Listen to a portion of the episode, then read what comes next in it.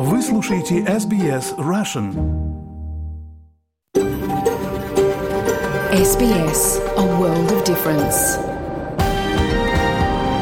You're with SBS Russian on mobile, online and on radio.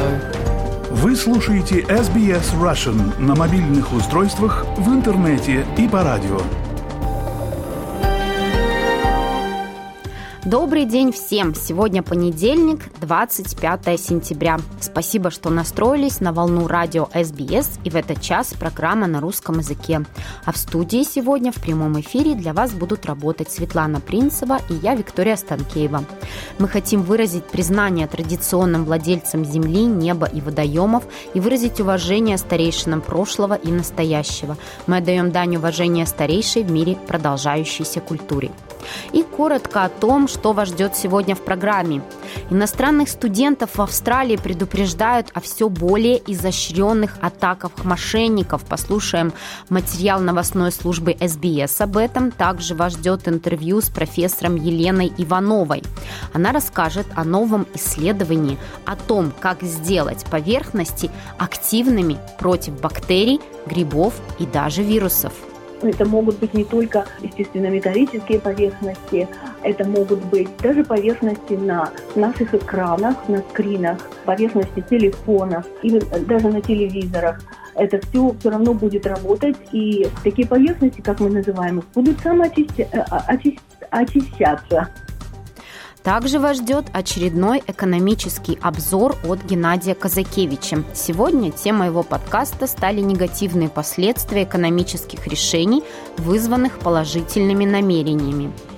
Каждый год сотни австралийцев переезжают в другие штаты. Поговорим о законах, правилах, которые могут различаться от штата к штату. А еще, если успеем, послушаем хорошую песню в исполнении группы ДДТ. На часах Сиднейской студии 12 часов 15 минут. Сейчас я предлагаю послушать вам экономический обзор от Геннадия Казакевича. Сегодня тема его подкаста стали негативные последствия экономических решений, вызванных положительными намерениями. Геннадий, вам слово.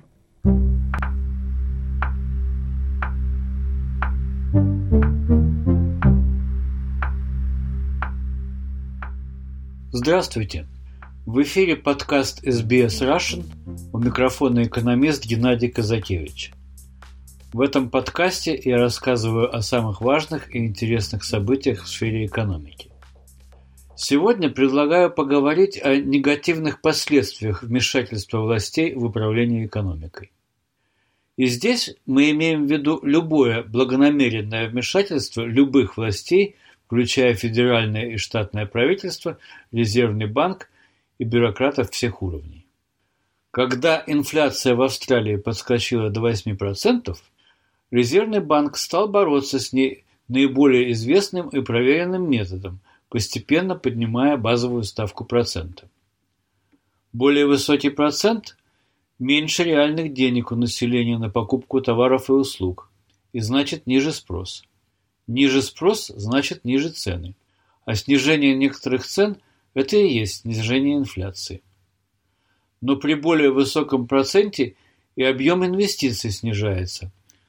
А раз падает спрос и снижаются инвестиции, то неизбежно, рано или поздно должны начаться и уже начались снижение темпов роста экономики и рост безработицы. В худшем случае это может привести к рецессии.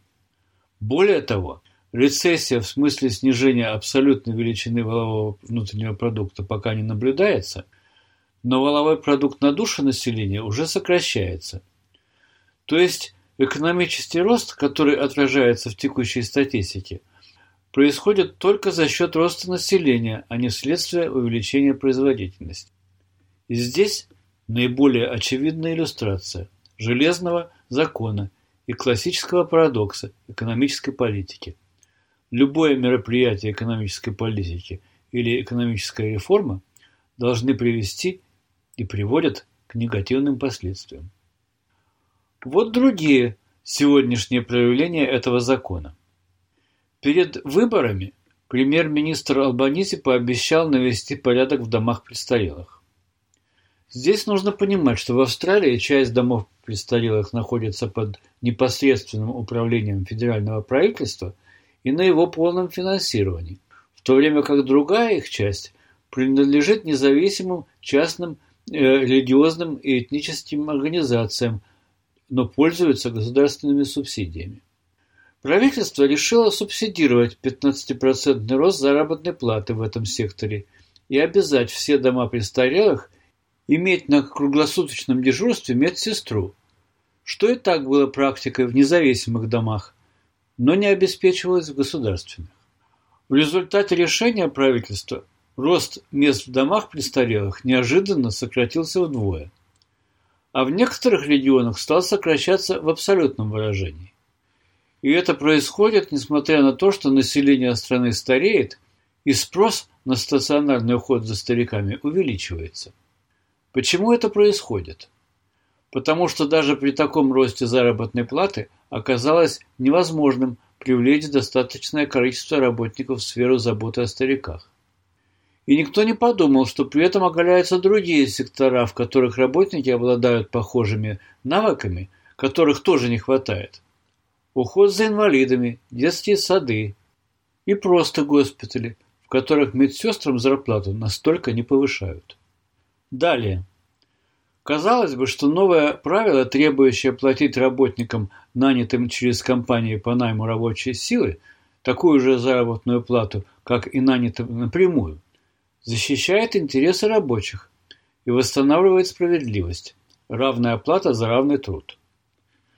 Кроме того, новые правила требуют, чтобы независимые контракторы, то есть не наемные работники, а специалисты, заключающие с компанией контракты, на предоставление своих профессиональных услуг пользовались такими же правами, как наемные работники. Но вот что говорят представители Ассоциации строительных компаний. В результате этих мер эффективность строительных компаний снизится, и вместо того, чтобы ускорить строительство остро дефицитного жилья, новые правила его замедлят. Другой пример из области строительства. Федеральное правительство выделило средства на создание 10 тысяч единиц социального и недорогого жилья. Эта программа должна, в частности, сократить количество бездомных и очереди на социальное жилье.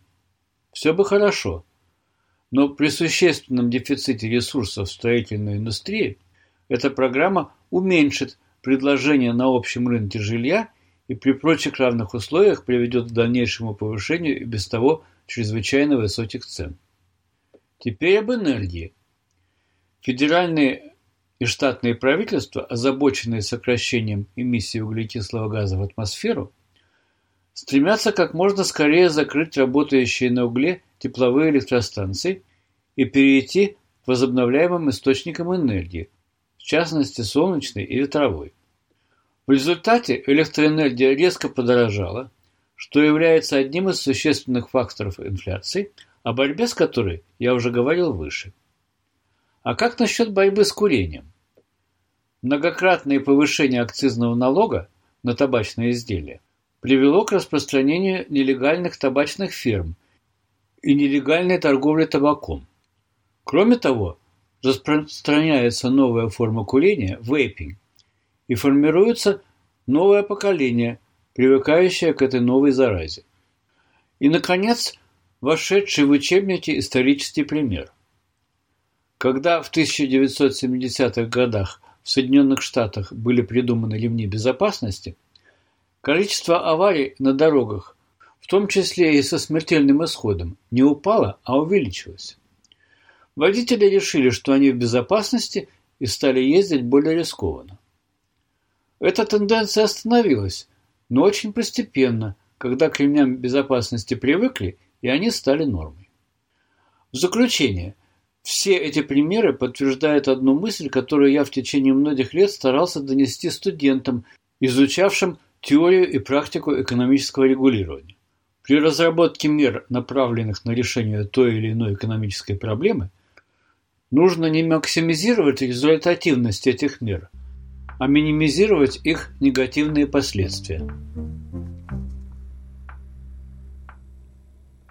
Спасибо Геннадию Казакевичу, а мы переходим к другим темам. Иностранные студенты подвергаются атакам мошенников, выманивающих у них деньги и личную информацию.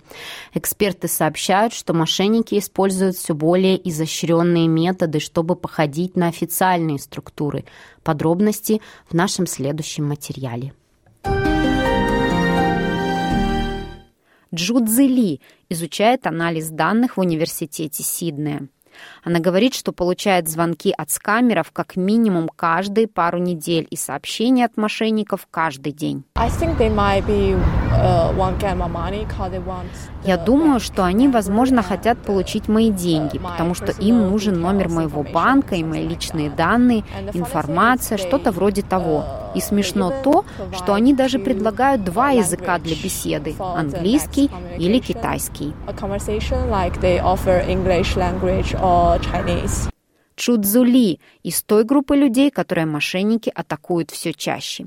Национальный центр по борьбе со скамерами сообщает, что иностранные студенты, особенно студенты из Китая, все чаще подвергаются атакам с использованием широкого спектра тактик, направленных на угрозы, запугивание и кражу. С начала этого года было зарегистрировано более 1200 случаев мошенничества с ущербом, оцениваемым 8 миллионов 700 тысяч долларов. Представительница комиссии по защите прав потребителей Австралии ACCC говорит, что некоторые студенты потеряли поразительно большие суммы. Мы знаем историю молодого человека, который заплатил свыше 400 тысяч долларов мошенникам. И мы видим значительный рост потерь, о которых люди сообщают в последний месяц или около того, а также растущий уровень изощренности мошенничества. Поэтому мы просим студентов быть бдительными.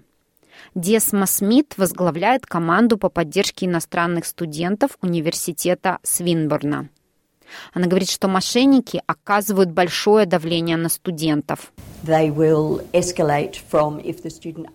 Они давят все сильнее, если студент начинает задавать вопросы и кажется немного неуверенным или осторожным, они соединяют его со своим как будто бы начальником. И другой человек разговаривает с ним. Это очень большое давление. Много намеков на то, что вы оказались вовлечены в преступление, и нам нужно ваше сотрудничество и молчание, чтобы доказать вашу невиновность.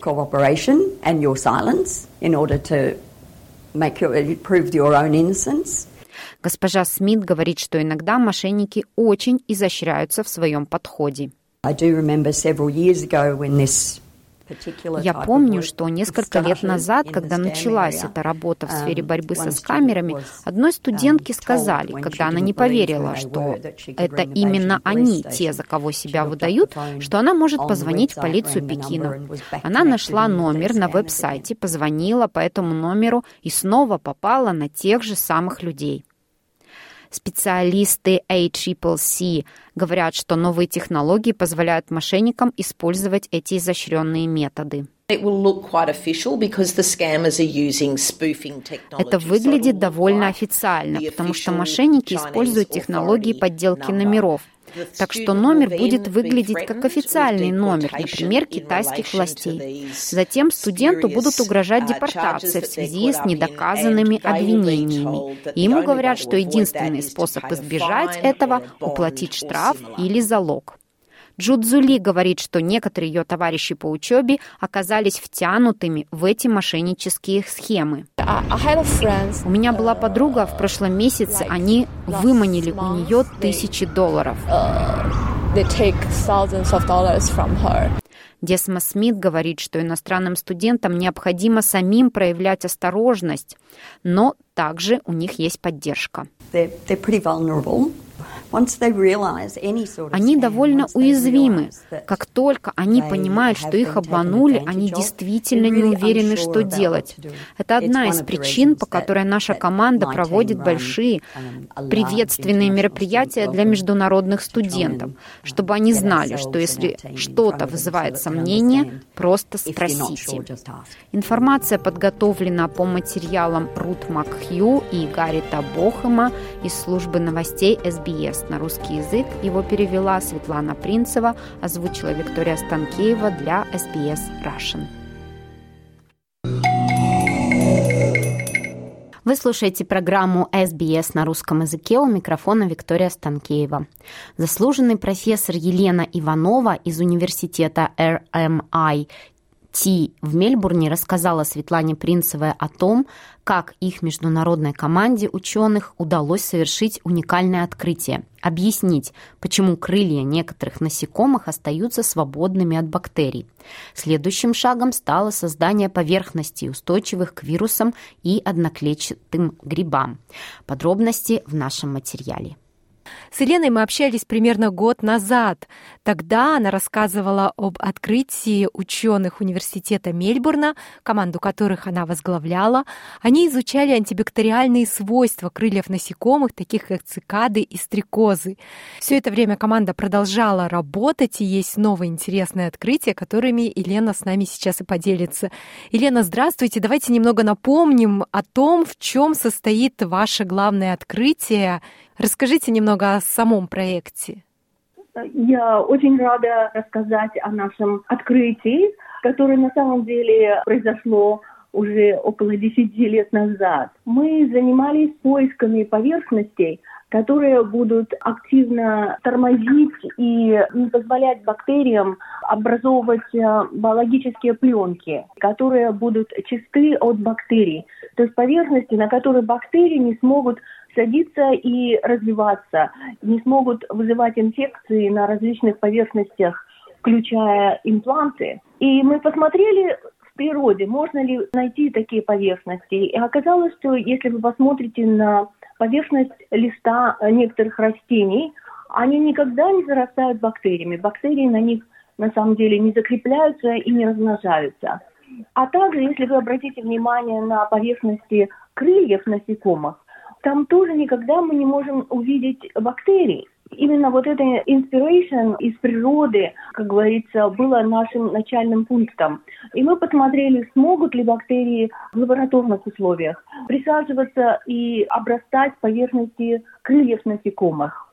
Вначале мы думали, что бактерии не смогут на них закрепляться, потому что поверхности крыльев остаются чистыми. И каково же было наше удивление, когда мы на самом деле обнаружили, что бактерии могут закрепляться на этих поверхностях, на поверхностях крыльев насекомых, но на самом деле они не остаются там живые. Что получается, бактерии разрываются на мелкие-мелкие кусочки – потому что поверхность крыльев насекомых э, состоит из маленьких-маленьких шипчиков. И эти маленькие-маленькие шипчики в нанометрах, если вы э, сравните с э, миллиметром, это миллионная доля. Мы не видим их глазом э, невооруженным, только можем рассмотреть под микроскопом и под большим увеличением. И вот эти маленькие-маленькие шипчики, на которых садятся бактерии, бактериальная мембрана – испытывает очень большое напряжение. И когда она вот так усаживается на эти шипчики, бактерии рвутся. Бактерии mm. рвутся. Пример можно привести воздушный шарик.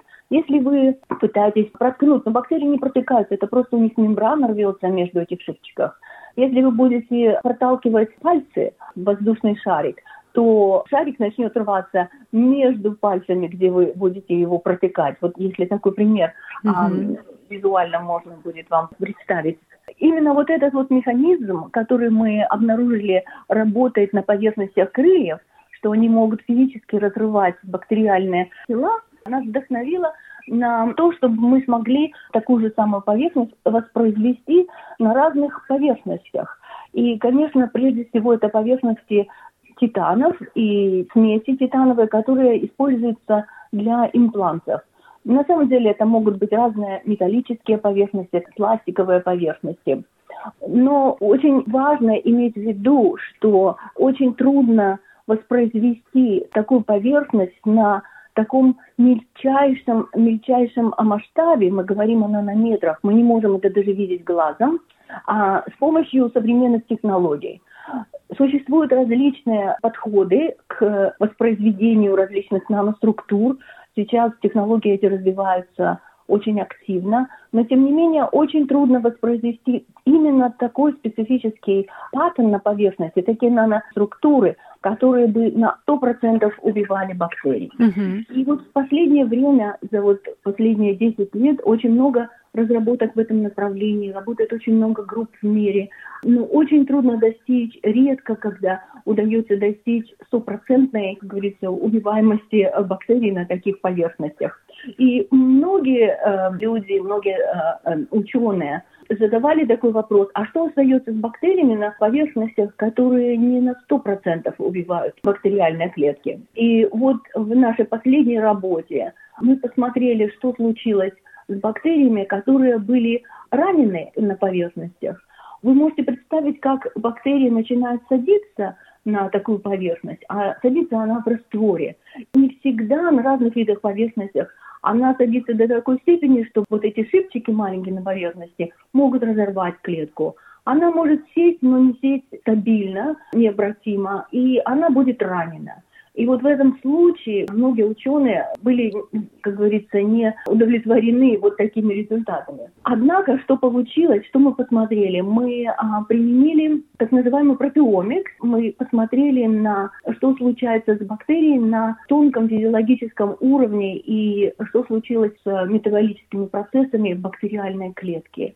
И что мы обнаружили, что на самом деле бактерия, раненая бактерия, уже не может восстановиться – после ранения вот этот стресс, который бактериальная клетка получила после присаживания на эту поверхность, вызывает спонтанный процесс, который приводит к клетке к гибели. То есть это называется программ death, апоптозис.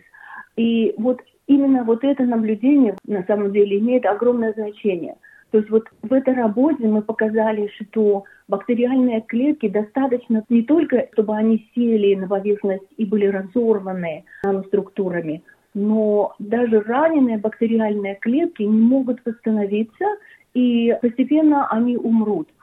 Это на самом деле имеет огромное, огромное значение, потому что в таком случае резистентность бактерий к такой поверхности не будет вырабатываться. То есть вот мы говорим о резистенции к антибиотикам, потому что бактерии полностью не убиваются, и они вырабатывают различные метаболические изменения, мутируют, и развивается резистентность к разным антибиотикам.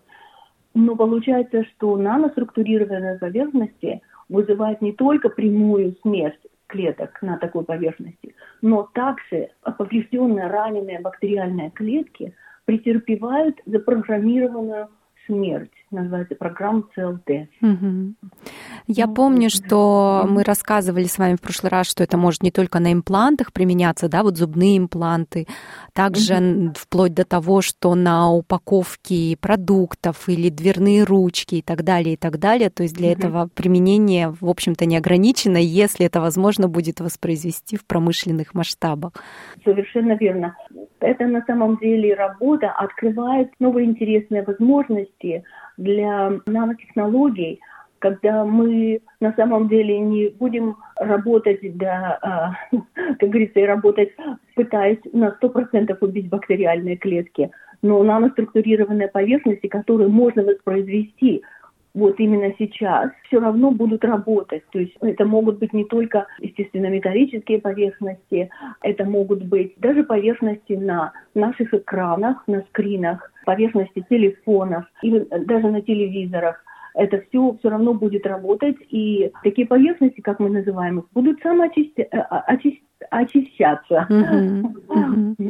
Интересно, но я еще увидела из последней вашей разработки, что там не только про бактерии идет речь, правильно?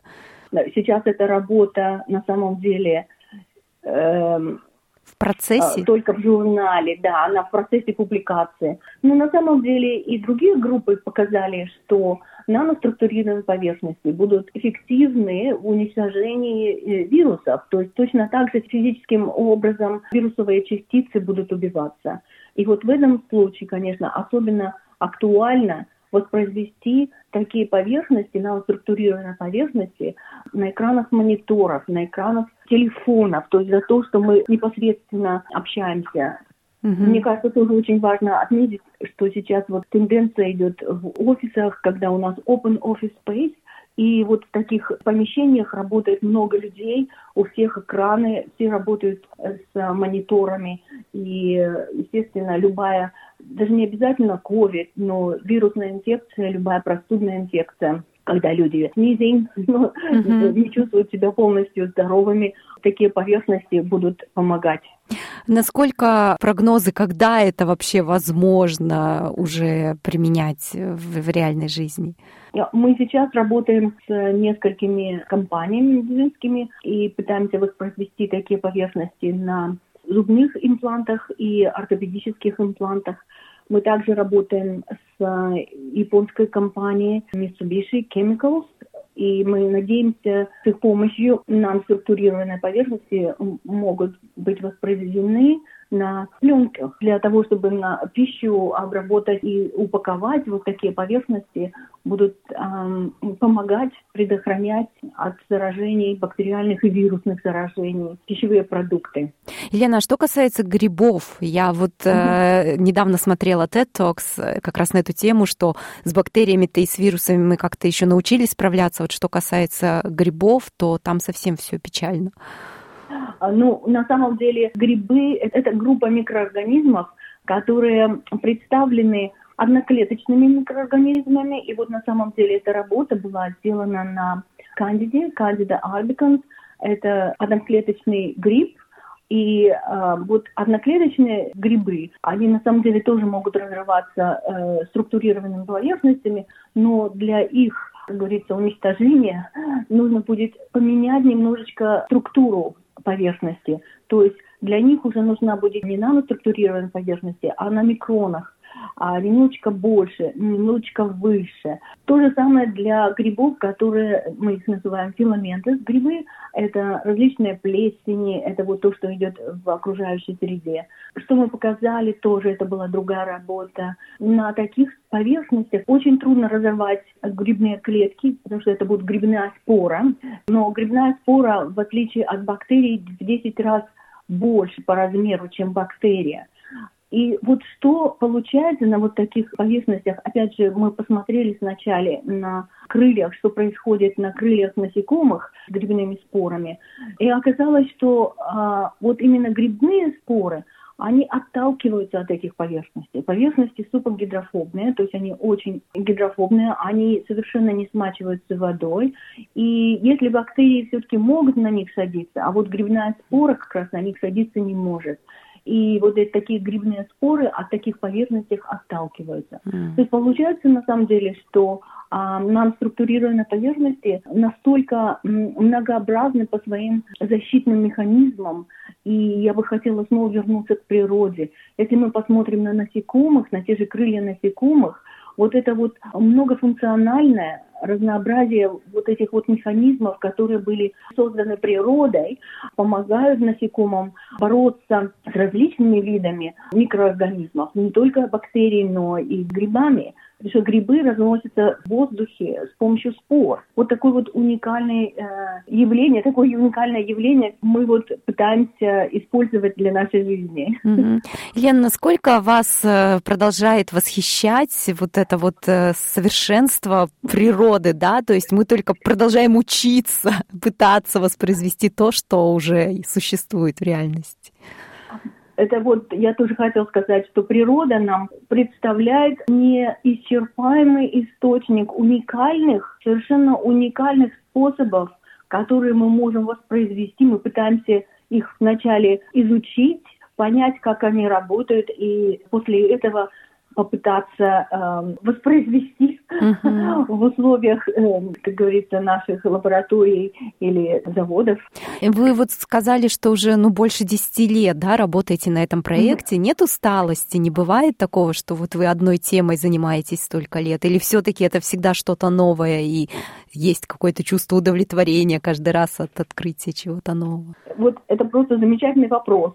А, вы, вы спросили. Многие на самом деле люди точно так же думают, ой, ну вот все, мы открыли, вот посмотрели, вот они, такие поверхности разрываются. Но на самом деле это так же, как у природы, неисчерпаемый источник вдохновения, потому что каждый раз Десять лет назад, когда мы начали работать, мы совершенно не предполагали, что такие поверхности будут активны против бактерий, грибных спор, одноклеточных грибов и даже вирусов. Но самое, что интересное, разные механизмы, то есть как именно как эти нам структурированные поверхности, они не живые, как они убивают живые организмы.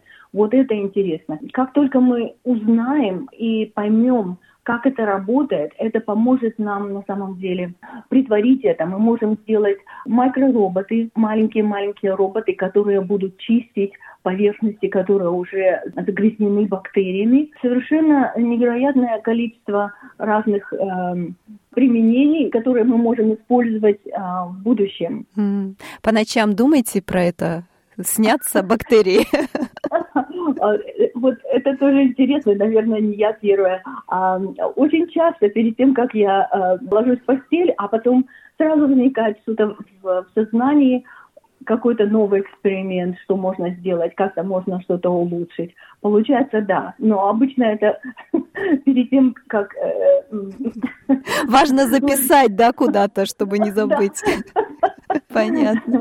Спасибо, Елена, большое. Получила огромное удовольствие от нашей беседы, и вы так хорошо объясняете, и простому человеку все понятно. Я надеюсь, нашим слушателям тоже будет понятно и очень интересно. И удачи вам дальше с разработкой вот всех ваших этих интересных открытий. Спасибо вам большое. Я очень признательна и благодарна. И это наш, как говорится, долг. Мы хотим принести какую-то пользу людям. Вот это наше вдохновение и двигатель в жизни.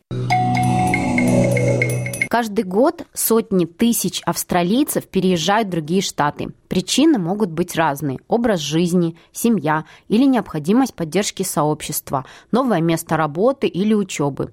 Законы, правила и поставщики услуг могут различаться от штата к штату. Лера Швец изучила, что важно учитывать, чтобы переезд прошел как можно более гладко. Количество людей, переезжающих из штата в штат, растет. По данным Австралийского статистического бюро, люди, родившиеся за границей, с большей вероятностью переедут внутри страны, чем родившиеся в Австралии. Переезд в новую страну подразумевает значительный процесс приспособления, поэтому переезд между штатами может, по сути, означать переселение дважды. Лори Ноуэлл, менеджер по связям с общественностью компании Amos, представляющей услуги по переезду в Австралии. Лори Ноуэлл говорит, что мигрантам придется вновь сделать многое из того, что они уже предприняли, когда изначально приехали в Австралию. Австралия – федеративное государство, поэтому во всех штатах действуют разные системы, службы и законы. Таким образом, многое из того, что мигранты уже вроде решили, когда впервые прибыли в Австралию, вероятно, нужно будет урегулировать снова, переехав в новый штат. Ваш контрольный список для переезда должен включать регистрацию смены адреса в государственных учреждениях, банках, транспортном управлении вашего штата или территории и других поставщиках услуг. Господин Ноуэлл говорит, что большинство изменений можно легко сделать онлайн. Во-первых, и, вероятно, это наиболее очевидное, важно уведомить о смене адреса. Людям нужно оповестить не только своих друзей, но, возможно, также свой банк и Centrelink, если вы получаете определенные выплаты. Также определенные категории виз включают это в перечень обязательного требования, чтобы иммиграционный отдел был проинформирован о новом адресе. Также служба Medicare должна знать ваш текущий адрес. Так что стоит подумать о том, чтобы оставить адрес для переадресации из вашего старого места жительства, чтобы ваша почта переправлялась на ваш новый адрес. Палави Такар поселилась в Сиднее, когда переехала из Индии, но затем ради новой работы она переехала в Мельбурн. Она рекомендует подготовить на переезд отдельный бюджет, чтобы избежать финансовых неожиданностей. Поскольку это был большой переезд из одного штата в другой, было важно подготовить под это отдельный бюджет. Мы потратили около 10 тысяч долларов на переезд. Иногда мы не придаем большого значения бюджету, но он важен. Учитывая то, что в каждом штате и территории действуют свои правила и положения, касающиеся регистрации транспортных средств и водительских прав, вам, вероятно, потребуется перевыпустить эти документы. За это может взиматься отдельная плата. Очевидно, вам также нужно сменить водительские права, и в большинстве штатов это необходимо сделать в течение первых трех месяцев. Также, говоря о транспорте, правила дорожного движения в каждом штате разные. Виктория особенно уникальна в этом смысле, потому что в этом штате по улицам городов курсируют трамваи. Поэтому стоит узнать о конкретных местных правилах дорожного движения. Кроме того, системы общественного транспорта разные, билеты разные, и некоторые места лучше обслуживаются общественным транспортом, чем другие. Голосование в Австралии является обязательным. Каждый раз, когда вы переезжаете, вы должны обновлять свой адрес в списке избирателей, иначе ваше имя может быть удалено, и вы не сможете голосовать. Господин Ноуэлл говорит, что Австралийская избирательная комиссия предлагает различные варианты обновления регистрационных данных. Вам нужно сообщить Австралийской избирательной комиссии о своем переезде, а затем, когда вы переедете в новый штат, вам нужно зарегистрироваться в этом штате, чтобы иметь возможность голосовать. Технически голосовать обязательно, поэтому вас могут оштрафовать, если вы не зарегистрируетесь. В Австралии действует национальная учебная программа, независимо от того, где вы живете и какую школу посещают ваши дети.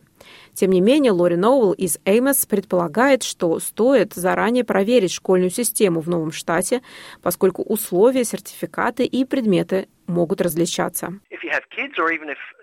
Если у вас есть дети школьного возраста или взрослые проходят определенную образовательную программу, стоит знать о системе в конкретном штате, в который вы переезжаете. Например, в школах в разных штатах разное время семестра и каникул. Они предлагают разные предметы и курсы, так что стоит подумать и об этом. Полови Токар также рекомендует проконсультироваться со страховой компанией перед переездом, поскольку страховые взносы и поставщики услуг могут различаться в зависимости от штата. Мы поняли, что наша страховая компания взимает больше за медицинскую страховку из-за законов и правил в штате Виктория.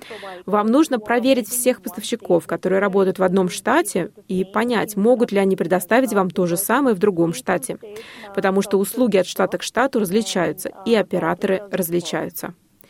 Некоторые семьи мигрантов стремятся присоединиться к культурным общественным группам, чтобы иметь определенную поддержку и даже найти жилье в новом штате. Госпожа Такар говорит, что социальные сети полезны для получения практических советов. По сути, я просто разместила свой запрос на Фейсбуке, и люди были достаточно любезны и написали много предложений. Для нас было важно жить рядом с центром города, поэтому переезд в очень отдаленные районы был исключен. По словам господина Ноуэлла, помимо форумов сообщества, также могут помочь поставщики услуг по переселению и ресурсные центры для мигрантов.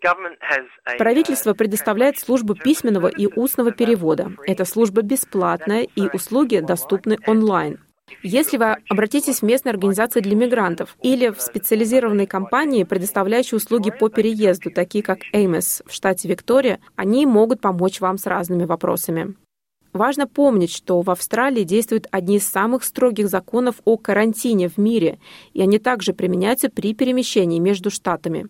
Рекомендуется оставлять растения, продукты животного происхождения и сельскохозяйственную технику, которые могут быть запрещены в другом штате. Для получения дополнительной информации посетите федеральный карантинный сайт правительства Австралии. Материал Хариты Мехта для рубрики «Жизнь в Австралии» на русский язык перевела и озвучила Лера Швец для SBS Russian. Спасибо Лере и новостной службе СБС за этот материал. А сейчас я хочу напомнить вам главные новости к этому часу. Новый опрос показывает, что поддержка голоса коренных народов в парламенте упала до самой низкой точки. Полиция Дарвина обвиняет женщину в нападении при отягощающих обстоятельствах после ее атаки на главного министра Наташу Файлс. Аэропорты Москвы закрывались вечером воскресенья, предположительно из-за ожидания атаки атаки беспилотников и оппозиционного политика и журналиста Владимира Карамурзу отправили в ШИЗО после прибытия в колонию. Наша программа подходит к концу. Сегодня в прямом эфире для вас работали Светлана Принцева и я, Виктория Станкеева. Желаю вам продуктивной рабочей недели. Хотите услышать больше таких историй? Это можно сделать через Apple Podcasts, Google Podcasts – Spotify или в любом приложении для подкастов –